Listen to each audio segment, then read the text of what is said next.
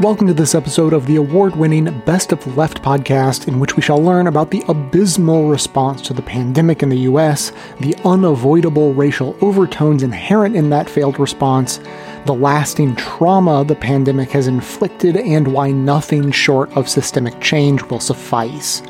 Before we get started, though, another quick reminder just want to catch anyone up who, uh, who, who missed out on the news. We, we're sort of in a uh, break glass in case of emergency financial situation. Things are getting better, but we very recently lost a huge chunk of money. Our Amazon affiliate funding disappeared, and it's like losing 400 members all at once. A financial blow we were not prepared to take.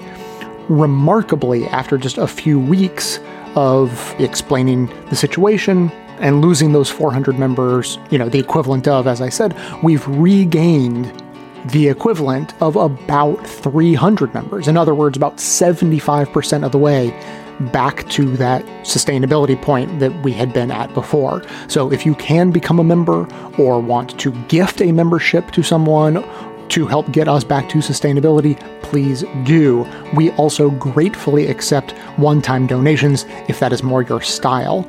We also have a new merch store where you can buy our designs, and we've launched our Referomatic campaign that you can use to earn rewards just for sharing the show and helping to grow the audience. Links to all of that, of course, are in the show notes. And now, onto the show. Clips today are from The Damage Report all In with Chris Hayes, Politics with Amy Walter, The David Pakman Show, an episode of Check Your Blind Spot, Late Night with Seth Meyers, Democracy Now!, The Humanist Report, The United States of Anxiety, and The Majority Report.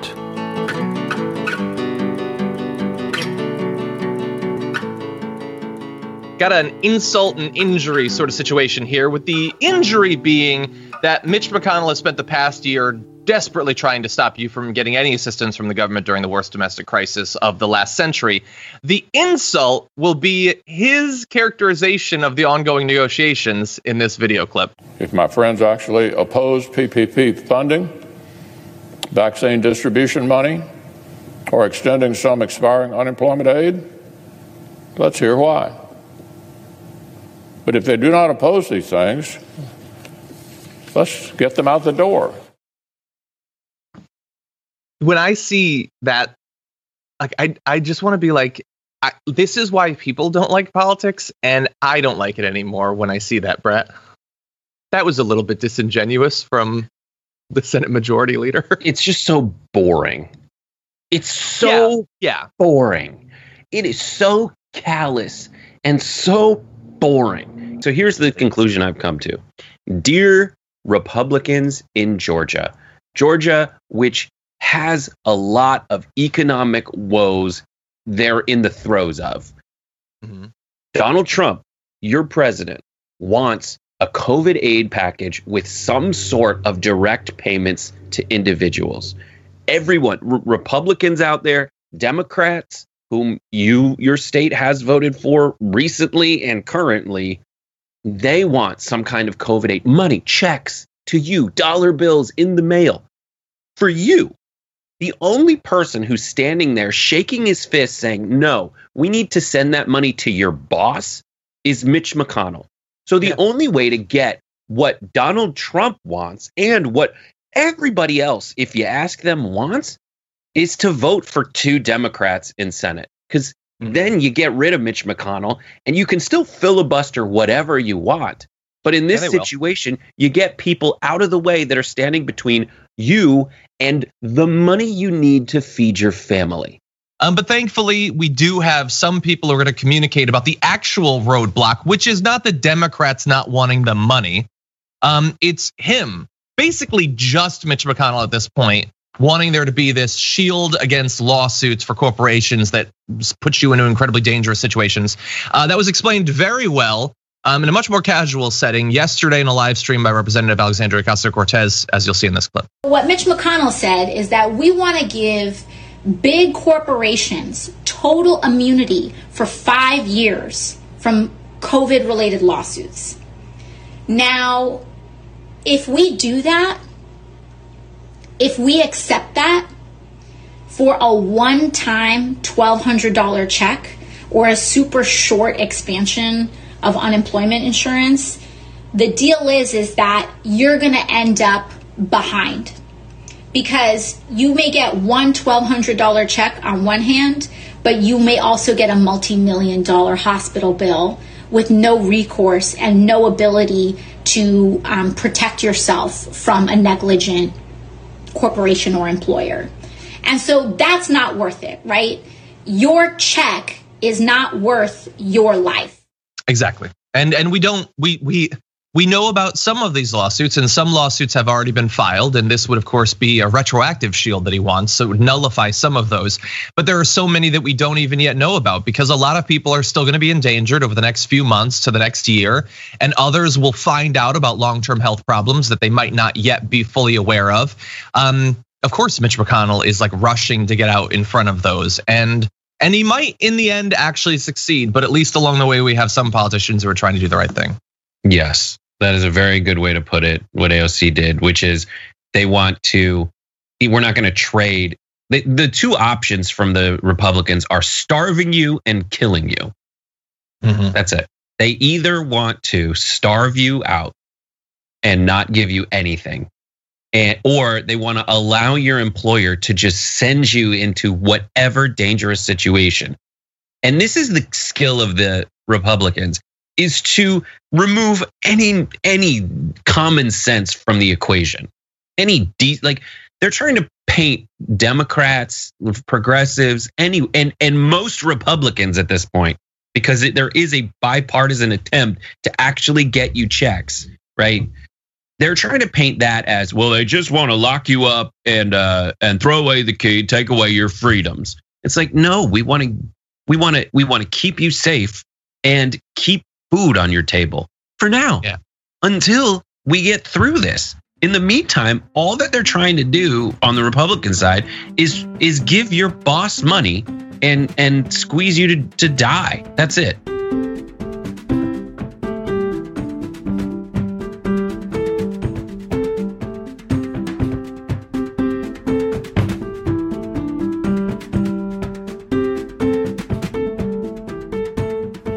As the coronavirus continues to devastate this country, I am just finding it hard to hold my rage and my anguish together.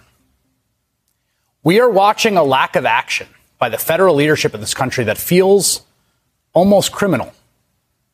It is depraved indifference at a level I cannot quite articulate. Do you remember where you were on 9 11? I do. I think we all do. Well, I would say take a moment now to commit to memory where you are at this moment. We lost more Americans today than we lost in 9 11, an event that transformed our country and our government and the world. Today was just a Wednesday. We are now at a point where the nation's COVID response has descended into chaos.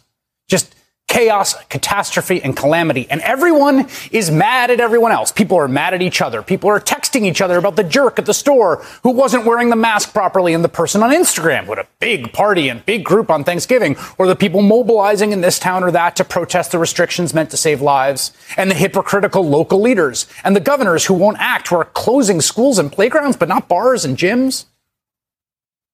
All the while, a record number of people in the U.S. remain hospitalized with COVID. More than 3,000 deaths were recorded today for the first time ever. That's a record here and a record for the world. We have, without question, the worst response of any rich country in the world. And you can really make the case it is just the worst in the world, period. There are many points of failure, but do not lose sight of the fact that it starts from the top and it has from the beginning. There is no country on earth that has successfully suppressed the coronavirus in a distributed, privatized, federalized way. Nowhere on earth where the government just told localities and individuals to make choices for themselves. That didn't work for anyone. In fact, it's the opposite that's been successful. Look at Australia. Yes, it doesn't share a land border with another country. Yes, they have a lot going for them. And they also adopted really strict measures. Australia even stopped people traveling between provinces completely. Imagine if you couldn't travel between states here. You know, a few times teenagers in Australia broke quarantine and traveled between provinces, and it was, no joke, it was national news there. The country undertook a fully nationalized effort to suppress the virus, and it was strict, and it was hard, and you know what? It worked. They have almost no cases, and this is what it looks like in Australia now. Doesn't that look nice? People greeting each other at the end of the travel ban, which just was announced. They're having outdoor concerts. People are eating in Sydney and Melbourne. This is what success looks like. If the US had Australia's per capita death rate, more than 270,000 Americans would be alive today. More than 90% of all the Americans who have died of COVID would still be here. Okay, you say Australia is, is a weird case. It's, it's an island. It's got a relatively small population. It's a part of the world that dealt with SARS and had some practice. Let's look at Germany. Germany had one of the best performers, performances in the EU. And then, because the virus is implacable, as we know, doesn't stop, doesn't go away, the numbers started spiking again in the fall. And so, like other EU countries, they had to take fairly drastic measures to shut back down to suppress the virus and get it under control. Now, Germany is actually quite a federalized system. There is a lot of regional autonomy in their government. But this was a national effort led by a national leader who spoke to her nation like a grown up. Just today, Chancellor Angela Merkel was explaining why the country's traditional Christmas markets couldn't stay open, saying that the current death rate in Germany is just too high. Dann ist das nicht äh, akzeptabel aus meiner Sicht und deshalb müssen wir da. You hear what she said? She said, I am really sorry from the bottom of my heart. But if the price we pay is 590 deaths a day, then that is unacceptable in my view, and they applauded. 590 deaths a day, which is what Merkel will not abide in Germany, is the equivalent, population wise, to 2,300 people a day here, less than the number of people dying here every day. Now, Donald Trump has never come out surrounded by members of his party and given a passionate public speech in which he says, from the bottom of my heart to Americans, 2,300 Americans dying a day is a completely fine price to pay. It's fine if you all die at that number and get applause from the people that support him. But just because he hasn't given that speech doesn't mean that isn't the policy. That is the policy. The policy is you guys all figure it out. Everyone is left on their own with no White House leadership on anything. Not public health policy and not a relief deal to offset the worst economic effects of the pandemic. And it is a mess.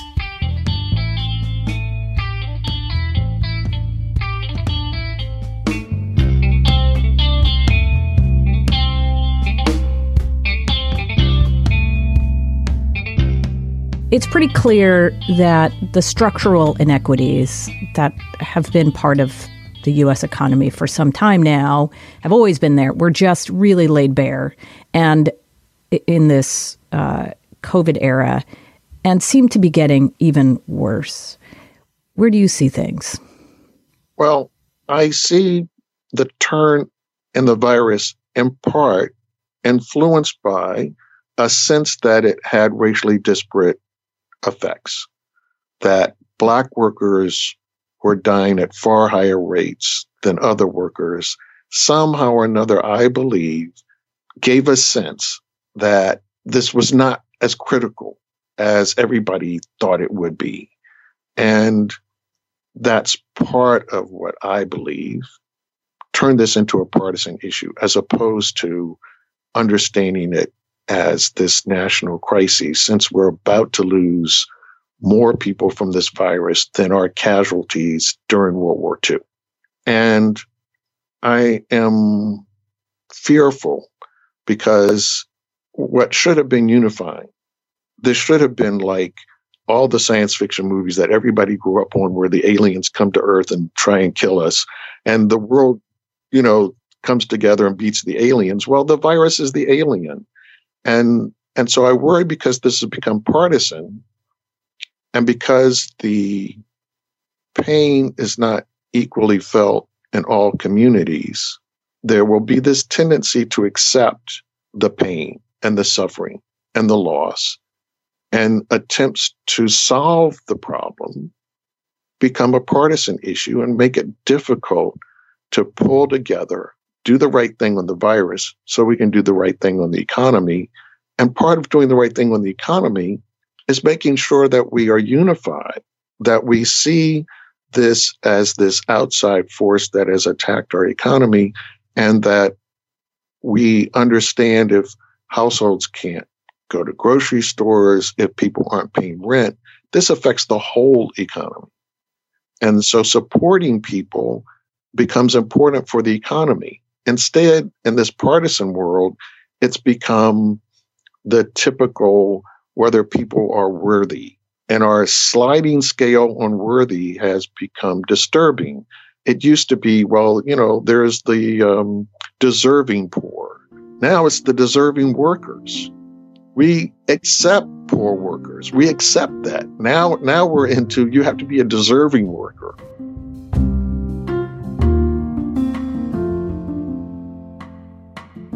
If you imagine our democracy as a dashboard, you'll see that the lights are flashing, alarms are blaring, warning us that it is time to check our systems. And that's why the new podcast from The Nation magazine is called System Check. System Check is a weekly show where host Melissa Harris Perry and Dorian Warren ask what it would be like to break free from the oppressive and malfunctioning political systems that are holding us down. And it's unapologetically rooted in progressive black culture and politics, from the movement for black lives to fighting for climate justice, the unjust immigration regime to the unfinished voting rights struggle.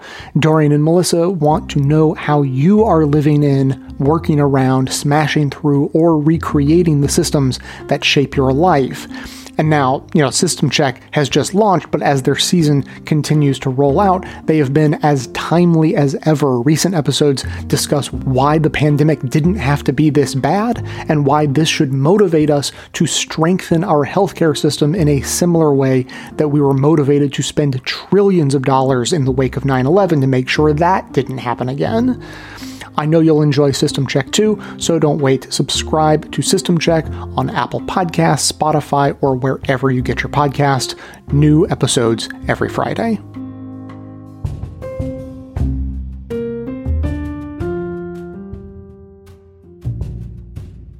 It's a truly a tragedy what's going on in this country in general, but I'm talking right now about coronavirus. I get that we're a huge country geographically. We have 330 million people. I get that. But we're some of the worst of the worst in the world. And we are now having a 9-11's worth of deaths on one day regularly. And the numbers are potentially going to get much worse before they get any better. Now, I know many people on the right, including Donald Trump, like to say, well, everyone is seeing the same thing. That could not be further from the truth. And I want to examine that with you today because we really need to understand just how terribly we are doing. The claim is everyone's seeing the same thing. Cases are spiking here, cases are spiking there, Italy, you know, Sweden, whatever. Uh, that's mostly based on this spike in mid October that we started seeing just like many other European countries. But there are two really important differences to understand here. The first is that when the US started seeing its October spike, that was already our third spike because we had spike number one in April and spike number two in July. So middle of October, we're on spike number three. That's a key difference because in Italy, for example, their mid October spike was only their second spike. In other words, Italy successfully suppressed the virus throughout May, June, July, August, September, early October. So when we were entering spike three and they were also spiking, they were only on their second spike. So that's a huge difference. And that applies to just about all of these European countries that did not have the second spike we had. Just as importantly, these European countries that started getting a spike when we did in mid October, most of them have already suppressed the spike and they've seen a decline from the highs of about 50% of new cases per day. So as an example, we look at Spain and you see that yes, Spain started having spike number two at the same time that we started having spike number three. But their trend line for the seven day case average is already down by half from where it peaked. If you look at another example, like France, you also see that while they spiked in mid October like we did, their cases are already way down. But when you look at the United States, we have this spike that started at the same time, but we are reaching new records just about every day. This has been one of the biggest failures of any presidential administration ever. It's globally shameful, but it is a tragedy in terms of its, uh, its toll on human life and suffering. And it's going to take time to fix this now. There's no way around it. And, and we know that on January 21st, every coronavirus death will be blamed on Joe Biden by these Republicans. All I care is that we fix it. If now they want to start wearing masks and social distancing because Biden's president, then do it in order to show I don't know what. I don't think that that's going to be their reaction. And of course, it's too late for the 300,000 people that died already. It's too late for the many that recovered from serious cases of the virus and still have symptoms and unknown long-term effects that we don't yet understand. But this is a cautionary tale about what not to do. This is not about taking, you know, it's so depressing. Uh, uh, Don Jr. early in this entire fiasco said, Oh, Democrats want people to die to make Trump look bad. no, I have not, I've not found a single person on the left or a Democrat who wants people to die. Uh, what we do want is that those responsible for the failed leadership be held accountable. In a sense, Trump was because he lost the election. But this is really a cautionary tale about what not to do. And part of what not to do is don't elect a buffoonish, incompetent clown to be president of the United States.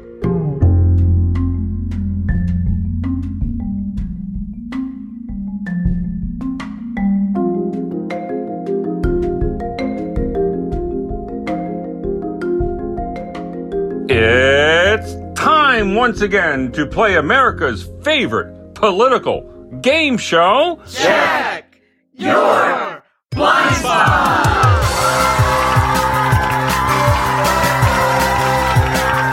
That's right, it's Check Your Blind Spot brought to you and powered by our sponsor, the Ground News app, the first ever news comparison platform that provides readers with objective data about the underlying political bias in all published news stories.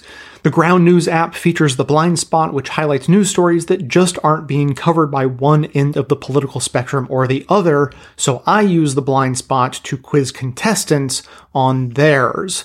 With us today is our reigning champion, Amanda from Boston. Welcome back to the show. Thank you. Glad to be here. I am going to be telling you about news stories, and you're going to tell me which side of the political spectrum is blind to them. Are you ready? Yes. Excellent. Let's get ready for round one. In whose political blind spot is this story? Tucker Carlson warns that Alexandria Ocasio Cortez could win the presidency in 2024 if the wealth gap keeps expanding, and goes on to say that the ruling class is giving capitalism a bad name and elites are participating in a closed game for their own benefit. So, so including Tucker Carlson. so Tucker's clearly been reading from Bernie Sanders' crib notes. Right. Who's paying attention to this?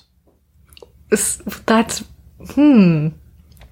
I'm gonna guess that it's in the left blind spot, but there's some fuzzy area there. Okay. yeah. So we I think we are witnessing the beginning of something because this reminds me of another recent headline from Marco Rubio saying the GOP must rebrand as the party of multi-ethnic, multiracial working class voters. Oh, good lord. Good luck with that. Yeah. So I you know basically they see an opening. Right. The Democrats are not covering their yeah, working no. class wing Mm-hmm. and the Republicans, in fear of losing any capacity to win an election, are going for it. If if that happens, oh my dear lord! If the Republicans can fill this the spot that we've been begging Democrats to fill for years, I will cry forever. Yeah. well, I, I mean, the Democrats would really have to be caught sleeping to allow that to happen. And I mean, what are the what are the chances? Mm, yeah. What oh, jeez, oh, All right, ni- nice work. Uh, let's hear round two. In whose political blind spot is this story? A list of Chinese Communist Party members has been revealed showing that they have been working around the world in various corporations and governments. Hmm. So, just quick uh, overview. Amid simmering tensions between Australia and China, the media in Melbourne on Monday reported a major data leak containing official records like party position, birth date, national ID number, and ethnicity of nearly 2 million alleged members of the Communist Party of China living and working across the world. The data leak obtained by The Australian, newspaper has revealed how the alleged CPC members are employed with some of the world's biggest corporations in the areas of defense, banks, and pharmaceutical giants manufacturing coronavirus vaccines. Who is not aware of this? Mm, I'm going to go and say it's in the left spine spot. Correct. Mm, hmm Yeah. Also, well, we could get into a whole discussion. I'm not sure what that means exactly, just because they're members of the party. I, I'll tell you, that was exactly where I was headed. so, to be clear, there is no evidence so far of espionage or wrongdoing. It's mm-hmm. just a list of names and details. But the problem, according to one article, says, quote, CPC members must swear an oath of loyalty and secrecy to the party, including a vow to, quote, never betray the party, mm-hmm. unquote. And so, as you correctly pointed out, the right is talking about this, the left not so much. So, a former Conservative Party leader in the UK, Iain Duncan Smith, said CPC members must not be allowed to work in British consulates Oh, geez. and says, quote, the government must now move to expel and remove any members of the Communist Party from our consuls throughout China, Duncan Smith wrote in a commentary in The Mail on Sunday. Continuing, they can either serve the UK or the Chinese Communist Party. They cannot do both. And and so I mean that that's a government job at, a, at a consul. The corporations, Yeah, that's a whole. it's a whole trickier thing, but it is causing an uproar. Hmm, interesting. Could do a whole episode on that. Indeed. now, after two successful rounds, let's see if you can go three for three. In whose political blind spot is this story? On Fox News, Stephen Miller says an alternate set of electors will certify Trump as the winner. Well, I heard about this story because it was trending on Twitter. So it can't be too far in one camp or the other, I don't think. Um, but I'm going to say it's in the right blind spot just because I've heard of it. That is correct. And, and uh, to be I'm honest, surprised. That surprises me. this one is a bit of a puzzle for me. There, there is a dribble of coverage over on the right, not much. There is a flood of it on the left. Is it because they just know that this isn't? I genuinely don't know. I was going to ask you that, like, this one's a puzzle. I don't know Yeah. why the right isn't. Well, I'd seen a few things where people were, you know, trying to make it sound like because some electors in some states voted for Trump that he that people were turning, and that's not the case, and it depends on a whole other slew of things. So I- I don't know. I think they're distracted by other stuff, other fake stuff.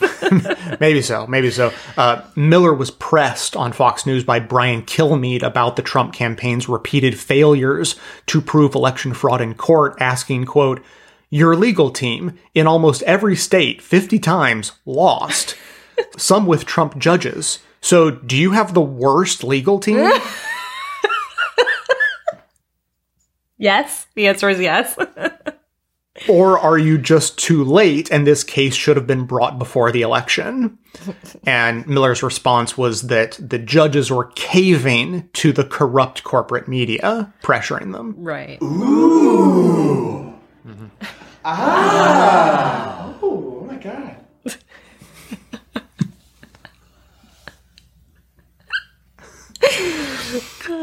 So once again, three for three, winner and still champion. Amanda from Boston, thank you for playing. Thank you.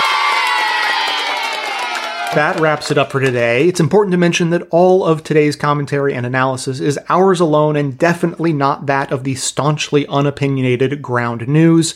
If you'd like to try their service, get a discount on their premium features, and let them know we sent you, go to ground.news slash best. As always, whether for traffic safety or media literacy, never forget to Check your blind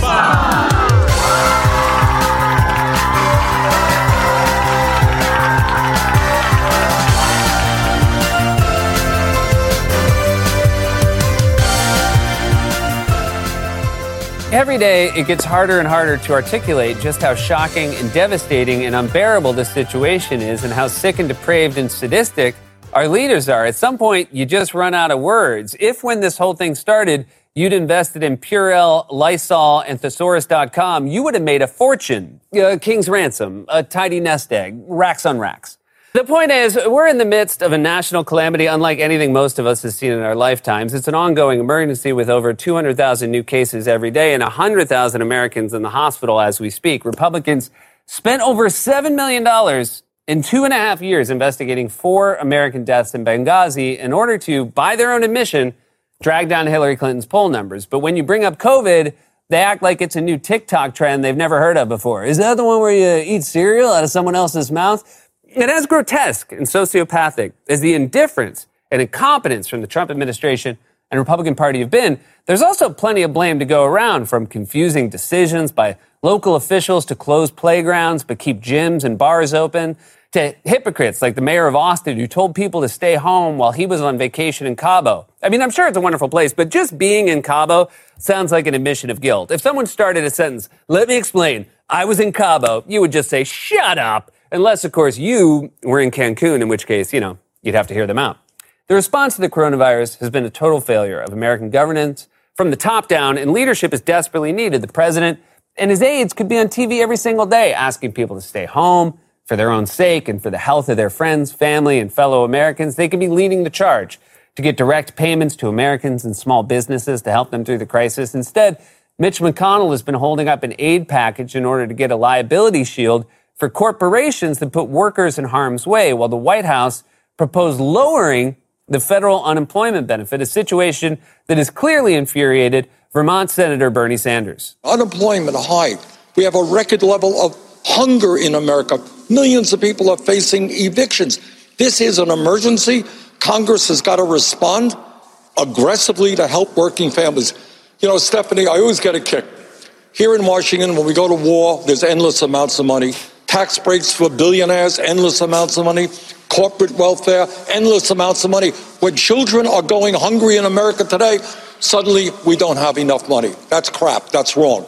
Can Bernie be the new host of Jeopardy? That would be fantastic. What is Los Angeles? That's crap. That's wrong. Bernie's right, and there's no better way to say it. This situation should be just as outrageous to you as seeing a BMW parked in a fire lane or getting skipped in line at the deli. And you do not want to skip Bernie at the deli. Whoa, whoa, whoa, excuse me. I have number seven. I've been waiting here impatiently for 20 minutes, and you just serve him because he walks up to the counter like he owns the place. That's wrong. That's crap. Now I gotta go. I got tickets to Jersey Boys. Sanders and many other progressives like Congresswoman Katie Porter want direct payments to Americans, and in an interview last week, Porter took issue with the fact that such payments are often referred to as stimulus. One of the things that's making me really frustrated right now is when I hear people talk about this as stimulus. Let's be clear it is not stimulus money to give people money so they can feed themselves, so that they can keep heat on in the winter, so that they can avoid eviction. That's not stimulus. That is basic needs that we're talking about meeting. And you're absolutely right that it's not enough to just do some unemployment. It's not enough to do more with food assistance. People need that direct assistance. And she's right too. All that was missing was a that's crap or, you know, a few other swears. Next time she should feel free to say, one of the many things that makes me really upset at these jabronis is when I hear their bitch mouths talk about a stimulus. It's not stimulus. It's money for people to eat and pay for housing and utilities. Things Mitch McConnell doesn't have to worry about because according to the Center for Responsive Politics, he has a net worth of over $34 million. Money I assume he made doing narration for Kentucky ghost stories. Gather around, children, for the tale of the coal zombie. Porter's right that we shouldn't call this stimulus. It's not about stimulating the economy. It's about keeping people alive. If you see someone on the side of the road next to a car wreck, you don't pull over and say, no. So you want me to call AAA? What's next? A tourniquet for your leg? Everybody wants a handout. The richest country on earth should have a political system that sees the dire situation we're in 3,000 dead in a day, 100,000 hospitalized, millions facing eviction, unemployment, and hunger, and rushes to do something about it. Instead, here's what the leader of the White House Coronavirus Task Force was talking about yesterday as the U.S. set a new daily record for coronavirus deaths. Space itself represents a warfighting domain, and we will be prepared to defend our nation and defend our freedom in space. I mean, sure. Why not? After all, we're at a place now where going to space and going to Applebee's are equally dangerous. But maybe that's their COVID plan quarantine everyone in space. We'll be launching people into orbit to keep the coronavirus from spreading. And Rudy, please keep your helmet on. When I cough in the helmet, the spit comes right back at me. Oh no, my teeth are floating away again. Although, to be honest, I wish Trump had been talking about space and maybe, you know, going there. Instead, he spent his entire day as thousands of Americans were dying alone in overwhelmed hospitals, scream tweeting unhinged nonsense about the election he lost, trying to get the result overturned, and of course, watching Fox News. This is what Trump and the Republican Party obsessively focused on as thousands of Americans die every day from a pandemic they clearly don't care about. As I said before, at some point, you just run out of words. All you can really say is, That's crap. That's wrong.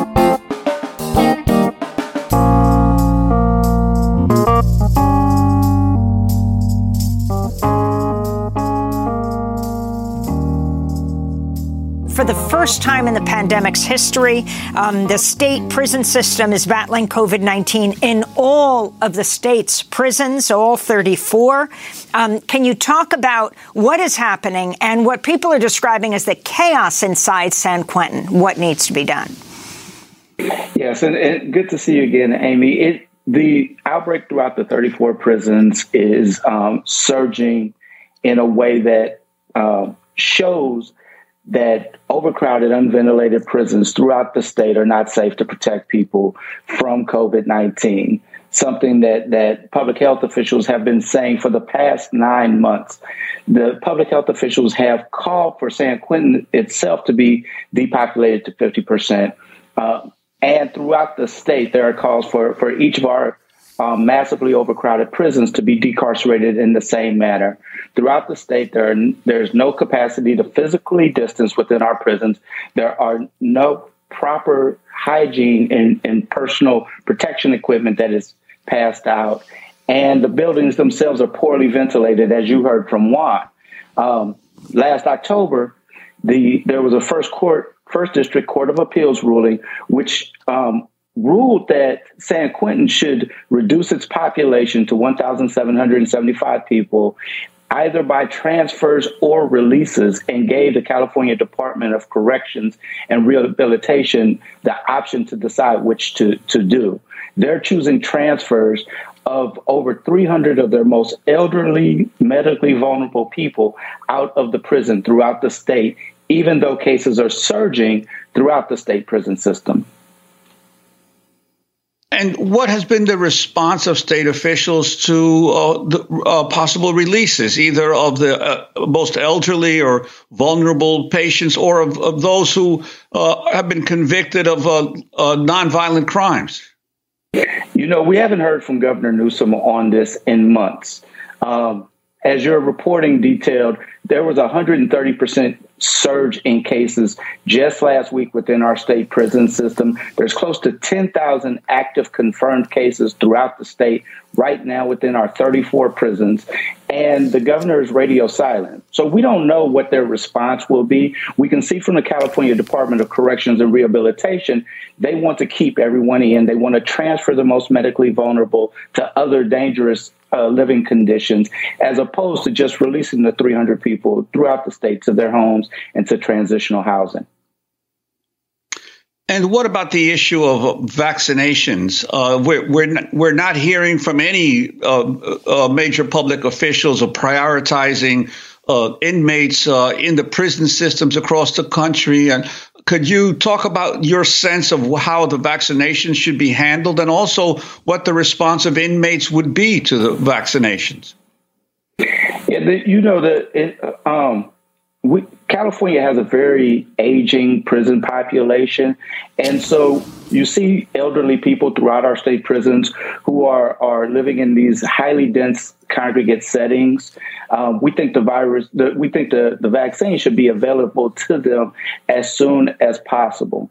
At the same time, the conditions, the public health conditions that make prison living so dangerous existed way before coronavirus came onto the scene this year. Uh, studies show that that being in prison itself will age you um, 10 to 15 years older than, than people who are not incarcerated. So we don't see the vaccines as a substitute for releases by any stretch of the imagination, but it should be available as soon as possible to keep people safe.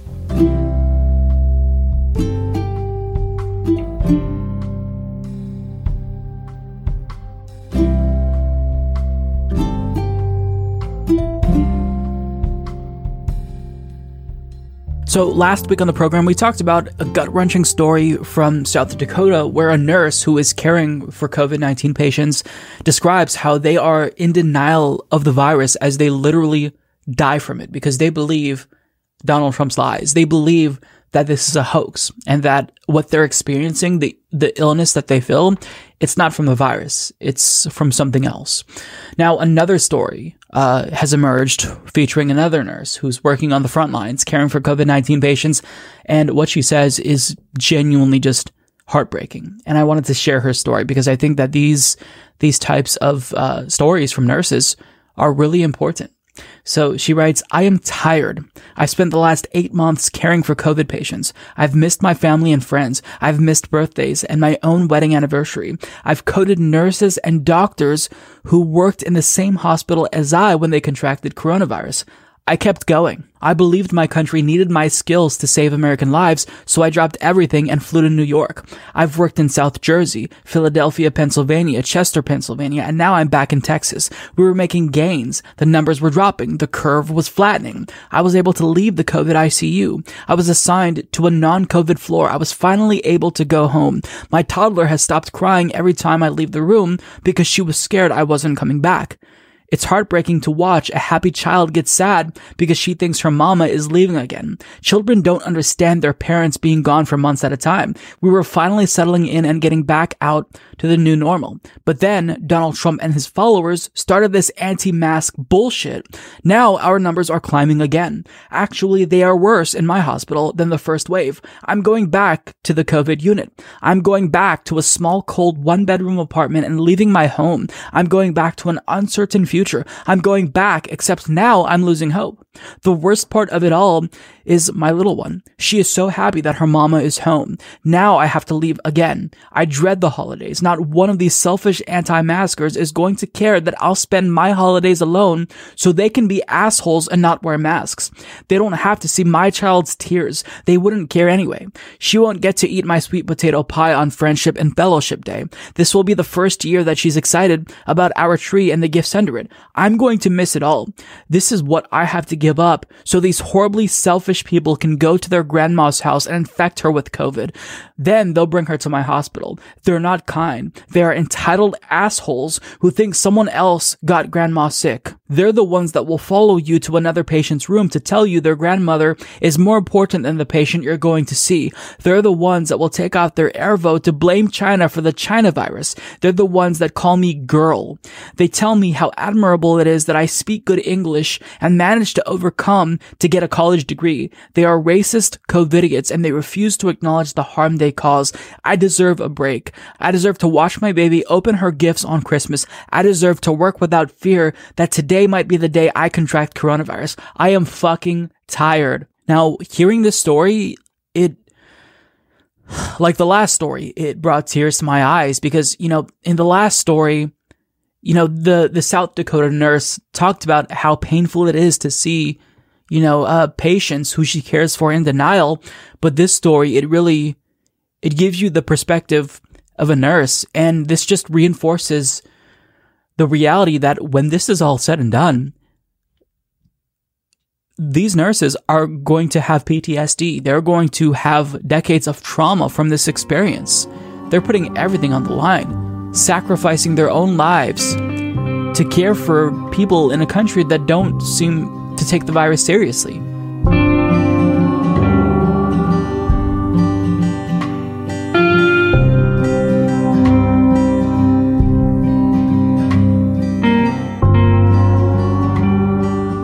I am personally very ready to take the COVID 19 vaccine. I'm not a health worker and I'm not particularly at risk personally, so I will have to wait some time for it, which is right and just. But when it is my turn, trust that I will be getting the shot, which is a notable fact only because I am black.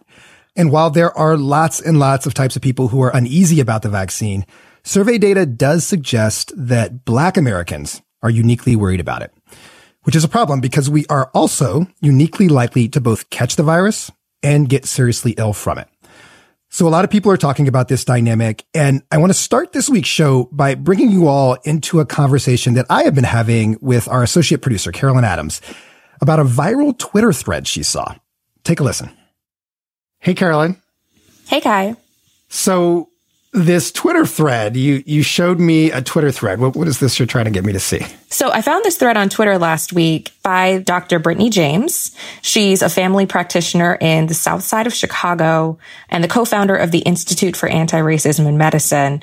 And she was addressing apprehension in the Black community. Uh, this idea that a lot of us are skeptical about taking the vaccine for pretty valid reasons.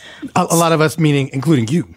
I would say it's fair to include me. Uh, I certainly am open to taking the vaccine. I'm not opposed to it. Right. Would I be the first person in line? Probably not. But I also, like she said, understand where people are coming from. And she has this line in that Twitter thread that really hit me too. She says, and let me quote this. I'm a physician myself and even I don't trust y'all. Being a doctor has made me less trusting of the medical institution as a whole, not more. And there is just so much embedded in that sentence, right? And, and, of course, it makes me think about these surveys that we've seen showing how Americans think about COVID and the vaccine. And in particular, there's the one from the Pew Center, and we can put a link to it in the show notes for this episode. But what jumped out at me is that 71% of Black people said they know somebody who was either hospitalized or killed by COVID. 71%. And then on the questions that were sort of meant to see how seriously people are taking the pandemic, black people were always in the lead on stuff like wearing the masks or accepting restrictions on our behavior, right? And yet, at the same time, we were far and away the most likely to voice reluctance about taking the vaccine.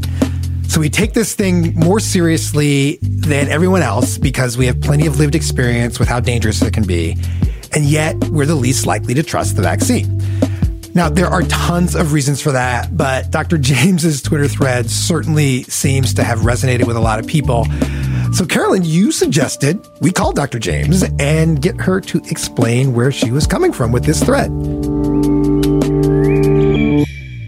It's so interesting that that tweet went viral because I consider myself rage tweeting, uh, especially on matters of race. For better for worse, by Twitter uh, and just you know writing for me has has been such an outlet for emotion and and frustration. So what's probably hard for people to understand is if you're not a healthcare worker to understand what's happening on the ground for us we feel like we're in a battle. The depth of suffering that we're around is is so profound and um and then to end your day and turn to the news and people are debating about i don't even want to wear a mask. And on the one hand, it's great to know this vaccine is here. It gives us, you know, the healthcare front lines a renewed sense of hope. But then for me, it's this other pit in my stomach, knowing that history has told us and even recent history, the way this pandemic has played out for black and brown people, it's already predicted, you know, that this rollout is not going to be equitable. And so the tweet was really taking whatever ounce of power and platform I can have to say, like, you know, let's do something about this. I keep reading these surveys, you know, most recently this Pew survey that confirms what you're saying, that there's this, this huge reluctance amongst black people relative to everybody else. Um, and I keep thinking about previous epidemics, about HIV and rolling out of testing and all of it, and the times we have been reluctant to embrace healthcare. Yes, my message is that the vaccine is safe and I want people to know that. And I probably said that three or four times yesterday in my clinic too. My clinic is all black patients and it's already coming up. So they say, are you going to take it? You know, the way they ask me, like, what do you think about this doc? Like I have this relationship with my patients and this is something, a perk of being, uh, you know, a black doctor. I said, you know, I read the study and I'm able to say I'm going to do it, but I'm also saying I, I understand why you're hesitating. And because I have seen it on uh, the racism of medicine from every angle imaginable as a black woman or as a physician, as a patient myself, things that I will never forget, names I was called by patients, things I overheard um, about black patients or brown patients, things I've lived through when did that happen for you? Was it from the beginning? Were you from medical school being like, oh yeah, this is this, I don't trust the system? Or was there a moment where you got to where you were like, oh no, I can't trust this thing? They were clues from jump. You know, I wanted to be a medical profession because I thought doctors were superhuman. They're, they're heroes. They can do no wrong. They fix people like you're saving lives. It's very romanticized, right? So I, you know, I saw Grey's Anatomy. Grey's Anatomy was big when I was a pre-med, like old school, you know, like, you know, it's been on. I remember seeing Bailey, uh, mm-hmm. you know, and what Shonda Rhimes created for me as a, that was my role model. You know what I mean? Like to me, when mm-hmm. I think about that now, that was like confirmation to me, a fictional African American doctor that maybe I could do this because I just never seen it. Thinking about applying to med school, I was like, what? 18, you're, you're kid. Mm-hmm. You don't know what you're doing. You know what I mean? You don't know what you're signing up for. So I, you know, applying, you know, it would be another, what, 11, 12 years until I was done. I'm a different person, but you know, it's still a love hate relationship because, uh, you know, I associate that time with a lot of trauma. Walking down the hall, uh, on the first day of med school and, and seeing just the faces of all the presidents and all the, the classes of doctors. It's this rite of passage, this pathway that we all have to walk is lined by white men who look nothing like me. And, you know, you just, you don't feel like you belong. And when they started teaching about diseases that disproportionately hurt black people. Instead of saying black people have higher rates of diabetes because they're more likely to live in food deserts, they're more likely to have barriers to employment that make it harder for them to maintain jobs and have a stable income. It's just taught as being black is a risk factor for diabetes. Yes. It's right. subtle, but it's different because yeah. the way that we're taught was that the black body itself is inherently diseased. And then we carry that as black people. And then I carry that. You know, this was the same thing again with HIV and so many other things. And then, then you walk around being like, oh, I'm uniquely prone to disease. Mm-hmm. Exactly. And so I teach on anti-racism in, in medicine. And there was a long legacy of this that dates back to slavery about the ways that black and brown bodies were made into a pathology and tested on and dehumanized. And so what we were taught in med school was not somehow divorced from that, but very much in the same tradition. With all of these disparities and problems that seem kind of baked in, do you think that the system can be changed? There is a huge opportunity for change, but it's not enough for a single healthcare provider to say, I'm not going to be racist anymore. I, I'm going to treat all of my patients equally. Okay. Well, I'm glad. I'm glad to hear that. But I think the thing that is so important for people to understand and think about is that individual change is uh, necessary, but not sufficient to lift people out of oppression. You have to look at the policies and the structures of the bigger institutions that are creating and manufacturing the inequity.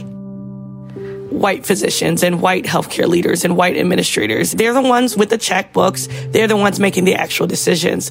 When white people's interests and black and brown interests converge, you know, things are great. But when black and brown people who equally they took an oath to protect is an afterthought, you know, yeah, that does something to you.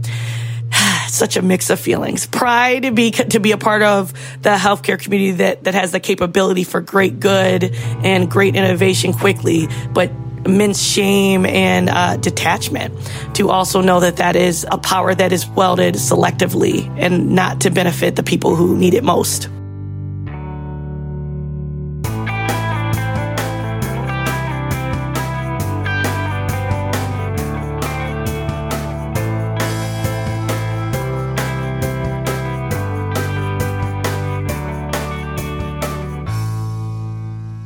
We've just heard clips today, starting with the damage report explaining Mitch McConnell's duplicity. All in with Chris Hayes expressed outrage over America's depraved COVID indifference. Politics with Amy Walter discussed how we've regressed from being only willing to help the deserving poor to now only being willing to help the deserving workers. The David Pakman show explained how the different waves of infection spikes clearly demonstrates how much worse the US has fared. We heard an episode of Check Your Blind Spot.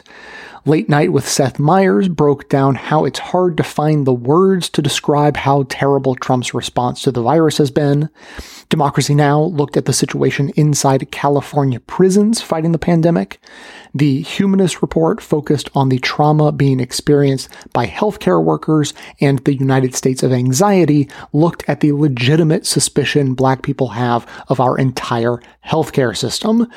That's what everyone heard, but then members also got a bonus clip from the Majority Report, a fascinating look at lessons learned from the Ebola outbreak in Africa and what that can teach us about the deeply ingrained racism at play in how we're responding to the pandemic. For non members, that bonus clip is linked in the show notes and is part of the transcript for today's episode, so you can still find it if you want to make the effort. But to hear that and all of our bonus content delivered seamlessly into your podcast feed, sign up to support the show at bestoftheleft.com slash support or request a financial hardship membership because we don't make a lack of funds a barrier to hearing more information. Every request is granted, no questions asked. And now we'll hear from you more specifically. We're going to be hearing from Linda in a follow up to a previous voicemail she left. She had previously responded to a, a clip featuring Rutger Bregman, uh, class consciousness, colonialist mindsets, and a little bit of Marxism.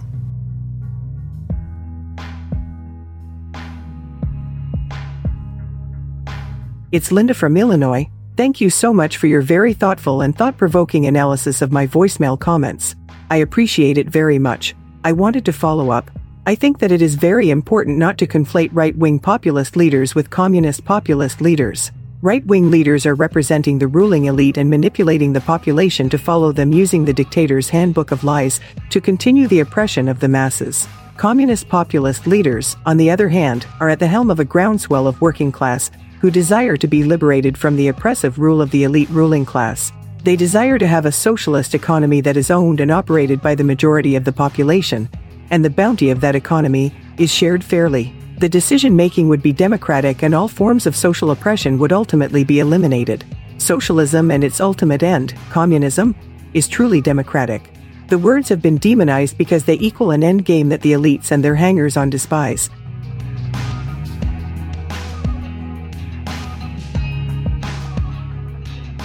Thanks to all of those who called into the voicemail line or wrote in their messages to be played as voiced mails. If you'd like to leave a comment or question of your own to be played on the show, you can record a message at 202 999 3991 or write me a message to j at bestoftheleft.com.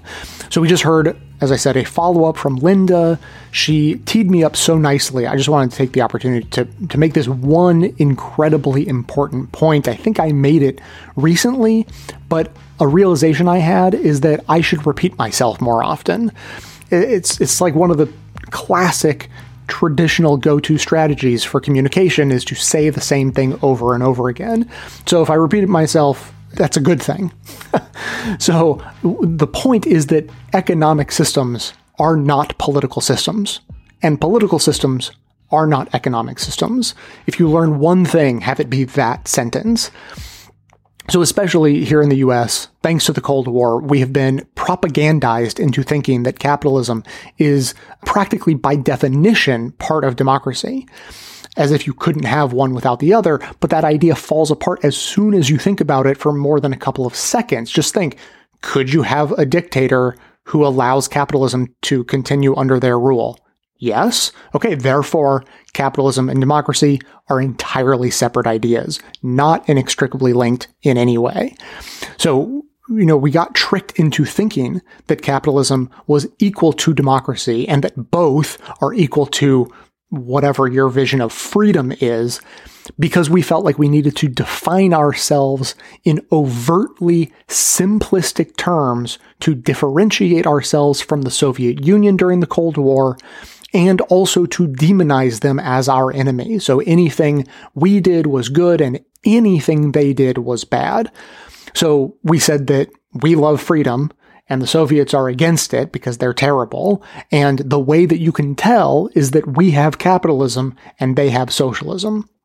And what's more, socialism is authoritarian because just look how little freedom they have. So those two things are as inextricably linked as capitalism is with democracy. It's all nonsense, but that's what we were all told. So you, you can see how we sort of seamlessly blended those ideas and, and made them sound like they're all the same. But, you know, it took three seconds to establish that economics and politics are not the same. And this is what Linda was getting at. Uh, and so I just wanted to put a slightly finer point on it. You should think of these things not not just as a you know left wing populist versus right wing populist, but understand that that's a completely different axis on a graph from economics. That left wing politics and right wing politics are a different axis from socialism versus capitalism or laissez faire economics. So on the far left, you know, you might have something like Occupy Wall Street. Uh, what they would always do is insist that they had no leaders and that everyone's voice carried equal weight. On the far right, you always end up with totalitarianism. You know, you end up with one leader who controls everything. Just if you go far enough in that direction, I mean. And you can think of this as horizontal organization with no hierarchy at all and vertical organization with one person at the top and a long hierarchy flowing down from there. And those are just by definition. Left wing is more democratic, more horizontal. Right wing is more vertical. That's not debatable, which is why it's so profoundly absurd when people try to make arguments like Hitler had universal health care, therefore he was a left winger, you know, something like that. Like it makes no sense because economic systems or policies are not the same as a political system. So just like a dictator could decide to implement laissez-faire capitalism, they could also decide to implement an extreme form of communism in which the state owns all the property and businesses, or they could choose anything in between those. And similarly, a horizontally organized community could collectively decide to adopt either of those extremes or anything in between as well. This is why it's so maddening when people assume that any talk of socialism, especially democratic socialism, as is the primary focus of conversation in the US today, that they say that that will lead to some sort of dictatorship and political dissidents will be lined up and shot. And I'm not exaggerating, by the way. That is exactly what super mainstream commentator Chris Matthews said on MSNBC just a few months ago when talking about why he was afraid of Bernie Sanders winning the primaries. So the fact is, you can have socialist programs like Social Security and Medicare. You can encourage employee ownership of businesses, making them cooperatives. And you can even implement major regulations on the economy that dramatically changes the rules on how businesses operate. And none of that has anything to do with turning into an authoritarian style government. And the real tip off to this is that if we're talking about Bernie Sanders style politics, it's right there in the name. Democratic socialism. That's not just a different kind of socialism that's on some slightly different point on the economic spectrum, but still somehow runs the risk of dissidents being lined up and shot. That's authoritarian. By definition, whether it be authoritarian socialism or authoritarian fascism, if you're lining up dissidents and shooting them, that is authoritarian. When people like Bernie Sanders are calling for democratic socialism, that's referring to both the political and economic axes. Democratic, meaning that it is run through the popular will of the people democratically, just like our country is already supposed to be. So we shouldn't be confused or put out by that idea at all and socialist in reference to all the kinds of programs and policies that are designed to help everyone in the country set a higher floor of well being that no one should be allowed to drop below. The politics is democratic, the economics is socialist. Those two things are different axes, and don't relate to one another except that you can define what you are asking for in the name of the term you are using, as Bernie Sanders and his supporters do with the term democratic socialism. There should be no fear of authoritarianism with that. But just a side note as I wrap up, I was just thinking the other day about how thoroughly demonized the term welfare is in the US. Like, what an amazing job the right has done of making everyone hate that term. And yet, that's literally one of the few words used in the Constitution to describe what the government has been set up to provide for the general welfare. But it's the Constitution loving conservatives who vomit a little bit in their mouths every time they hear someone suggesting that we should provide for people's welfare through the government. Just a thought on the power of propaganda there. Okay, now, thanks again to everyone who's been signing up for memberships, giving gift memberships, or donating to help keep the show going strong. And also to those who've been signing up with the Referomatic, the fun and exciting way to get rewarded for helping to share the show. Now, just a couple more people to thank who've been making their first referrals Nicole W. and Nick from California, regular caller. Huge thanks to both of you for getting on board the Referomatic. And, and don't forget that the reward for referring just five new listeners is something that you cannot get anywhere else for any price. Uh, we've designed custom artwork, best of the left artwork that we absolutely love. It's designed to be used as, as like a phone background or a tablet background. We definitely think that you're going to love it. So uh, sign up for the Referomatic and pass along the show to at least five people, and it's yours. Of course, the links to all of those, the memberships, merch, Referomatic are all in the show notes. And of course, we take one time donations as well. You can do that through the uh, support page. As always, keep the comments coming in at 202 999 3991 or by emailing me to j at bestofleft.com. That is going to be it for today. Thanks to everyone for listening. Thanks to Dion Clark and Aaron Clayton for their research work for the show. Thanks to the monosyllabic transcriptionist trio, Ben, Dan, and Ken, for their volunteer work helping to put our transcripts together. And thanks to Amanda Hoffman for all of her work on our social media outlets, activism segments, graphic design, web work, bonus show co host, game show contestant, like everything. She does all the stuff that the other people don't do. And of course, thanks one last time to those purchasing memberships or gift memberships at bestofleft.com slash support, as that is absolutely how the program is surviving right now. For details on the show itself, including links to all of the sources and music used in this and every episode, all that information can always be found in the show notes on the blog and likely right on the device you're using to listen. So, coming to you from far outside the conventional wisdom of Washington, D.C., my name is Jay, and this has been the Best of the Left podcast coming to you twice weekly, thanks entirely to the members and donors to the show from bestoftheleft.com.